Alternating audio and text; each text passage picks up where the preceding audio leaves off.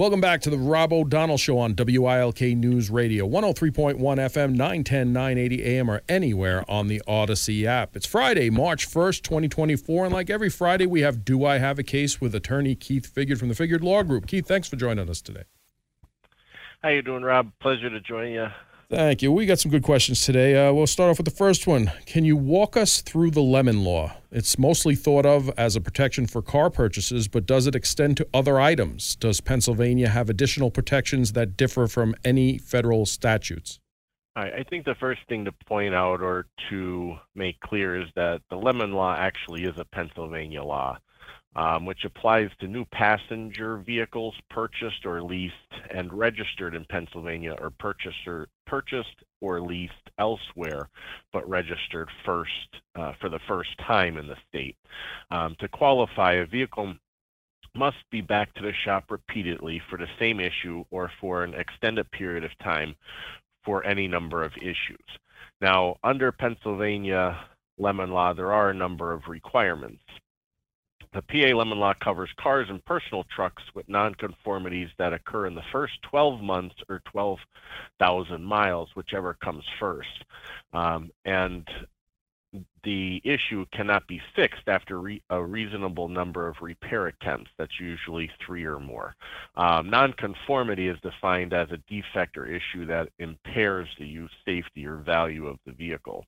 If your vehicle is in the shop for repair uh, 30 calendar days or more in the first 12 months or 12,000 miles, again, whichever comes first, again, the, the Pennsylvania Lemon Law will also apply um, also important to know that legal representation under the um, lemon law is 100% cost free. That's regardless if you win or lose, because if you prevail, uh, they're responsible for covering your uh, costs.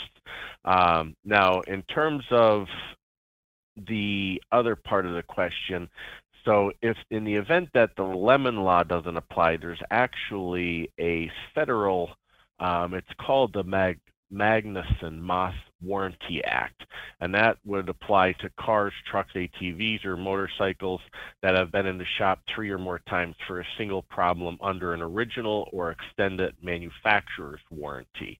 Um, so there are different types of recourse.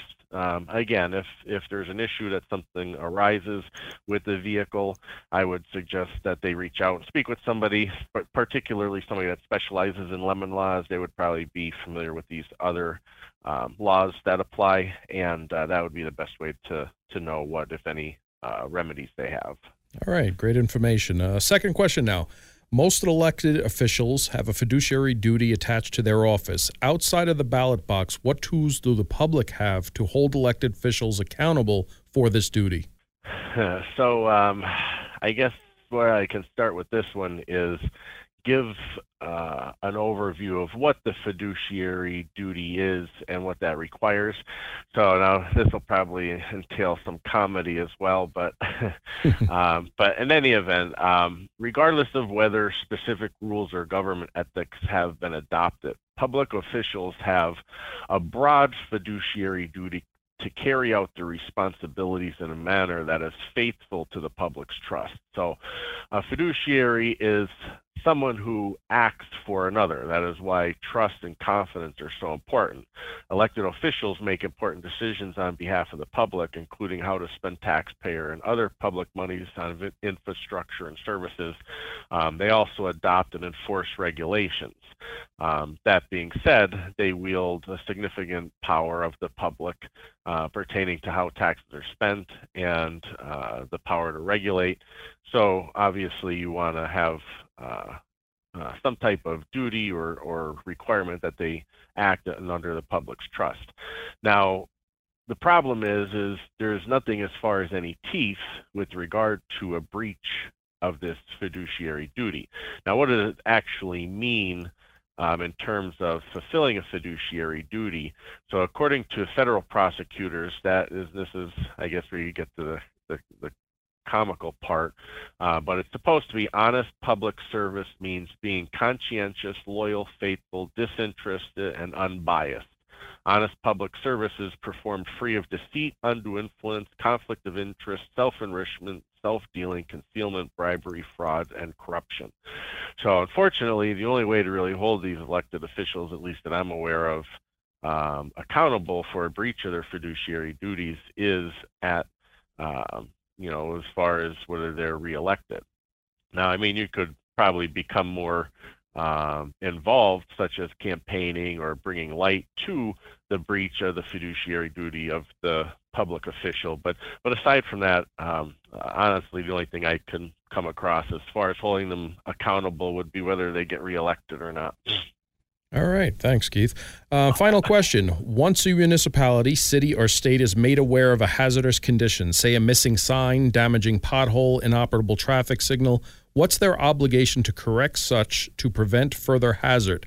If they patch but not correct the issue, and it continues to cause damage or hazard, is there repercussions? Right, so as we all know, potholes, crumbling roadsides, and other roadway defects are unfortunately a commonplace on Pennsylvania's roadways, and unfortunately are responsible for numerous accidents and other types of damage to vehicles. Um, when a road defect causes injury to you or damage to your vehicle, um, you may need to seek compensation from government agencies and other organizations, and it does mention that in the question, for the road's design and maintenance to cover these injuries or damages. Um, what I think people don't realize is that it's a whole different um, uh, suit that is brought against a municipality or a state or a government agency as it would be against a private entity, say for a negligence claim. And just to point out the difference um, under those scenarios, um, and I guess I could jump to uh, the list of entities that can be responsible in a situation like this because it's more than just a federal government agency. So the list of people that are responsible or can be responsible for a defective highway design is can be anywhere from local, state, or federal government agencies um, responsible for maintaining the road. The government agency, if the bad road condition caused accidents that result in a chain of causation that leads directly to the government agency responsible for the road conditions. And this is where uh, part of is left out of this question, but you could also sue a private company that contracted with the government to build, repair, and maintain the road. A private landowner, if the accident occurred on a private road, and the manufacturer of a defective product that caused the road accident, such as guardrails. So there's actually a lot really going on there. And again, coming back to the difference between whether it's a private company or a government entity, um, for the private company or landowner, you have a two-year statute of limitations. When you start suing governmental entities, that gets significantly reduced to only six months. So now you only have a six month statute.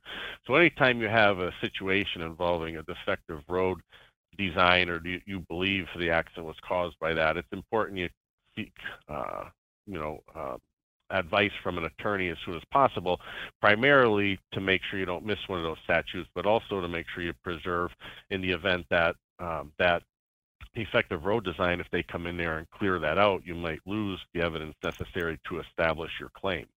So um, again, I could go on probably for quite some time under this specific one, but yes, um, there are repercussions.